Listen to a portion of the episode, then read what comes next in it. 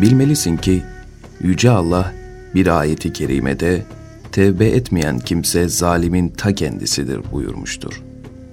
Tevbekar kardadır. Tevbe etmeyense ziyanda. Allah'ın rahmetinden ümidini kesip de ben çok kere tevbemi bozdum deme. Bir hasta ruhu olduğu müddetçe yaşamayı ummalıdır. Kul tevbe ettiği zaman cennet ehli, yer ve gökteki melekler ve Allah'ın Resulü sallallahu aleyhi ve sellem sevince boğulurlar. Allahü Teala bir insanın seven değil sevilen olmasını murad eder. Aşık nerede, maşuk nerede? İhsan sahibinin ihsanını bilip de onun emrine karşı çıkmaya yeltenen kimseye yazıklar olsun. Çünkü onun emrine karşı çıkan kimse onun ihsanını bilememiştir. Zira ona tamamıyla yönelmeyen bir kimse onun değerini bilemez.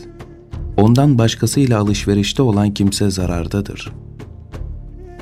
İnsanoğlu, nefsinin kendini yok oluşa sürüklediğini bildiği halde ona tabi olur.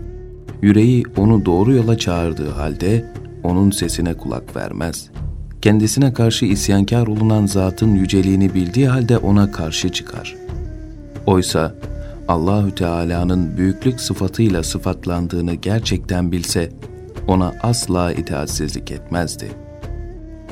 İnsanoğlu böyledir. Mevlasının sürekli olarak kendisini kollayıp gözlediğini bildiği halde günaha koşar.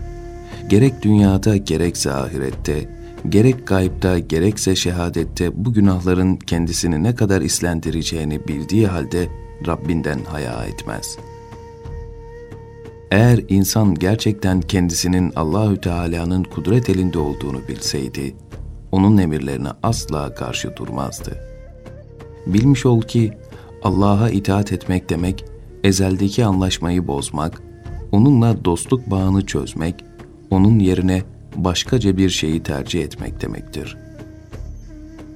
Nefsin arzularına boyun eğmek, ağır namus hırkasını çıkarmak, onun rızası olmayan kötü şeylerle meşgul olmak demektir.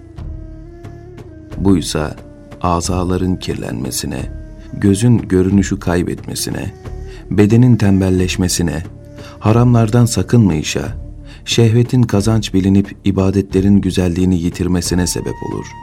Bunlar günahların zahiri etkileridir. Günahların batını etkileri ise kalbin taşlaşması, günahta direnmek, göğsün şehvetle daralması, ibadetlerin lezzetinin yok oluşu, kalbin aydınlığını engelleyen kötülüklerin birbiri ardınca sıralanması, nefsani arzuların bütün bedeni kuşatması, kuşkunun çoğalması, ahiretin ve hesap gününün unutulmasıdır. Allahü Teala'ya itaat ettiğin zaman iyi ve güzel davranan anlamında muhsin sıfatıyla sıfatlanırsın. İtaat etmediğin zaman da adın kötü işler yapan, iyilikten yüz çeviren anlamında musi ve muriz olur. İnsan olana bu kadarlık bir değişiklik bile günah işlemenin ne kadar kötü bir fiil olduğunu göstermeye yeter. İyi amel etmezsen sevabın lezzeti günahın lezzetine, hizmet şevki şehvet zevkine dönüşür. Allah katında güzel sıfatlarının kötüleşmesi durumunda halinin ne olacağını bir düşün.'' Onun katındaki derecen değişirse ne hale düşersin? Allah katında salih bir kulken fesatçı bir kula dönüşmek ne kadar da kötü bir şeydir değil mi? Onun hakkında halis bir kulken hain olmak ne kötüdür. Günahın izi yüzünde apaçık belirdiğinde Allahü Teala'dan yardım iste ve ona sığın. Şöylece dua et. Allah'ım beni günahın alçaklığından sevabın yüksekliğine çıkar. Sonra velilerin ve salihlerin kabirlerini ziyaret et ve şöylece yakar Mevla'ya. Ey merhameti sonsuz olan Yüce Rahman! Bana merhamet eyle. İnsan nefsini şehvetlerle güçlendirirken onunla nasıl mücadele edebilir?'' Bu cehaletten öte bir şey değildir. Zira kalp kullukla sulanan bir ağaca benzer. Güzel huylar onun meyveleridir. Gözün meyvesi bakılandan ibarettir. Kulağın meyvesi Kur'an dinlemektir. Dilin meyvesi Allah'ı zikretmektir. Ellerin ve ayakların meyvesi ise hayırlı işlere koşmaktır. Bilmiş ol ki kalp ağacın kurursa meyvelerin çürür. Onu kurutmamak için çokça zikreyle.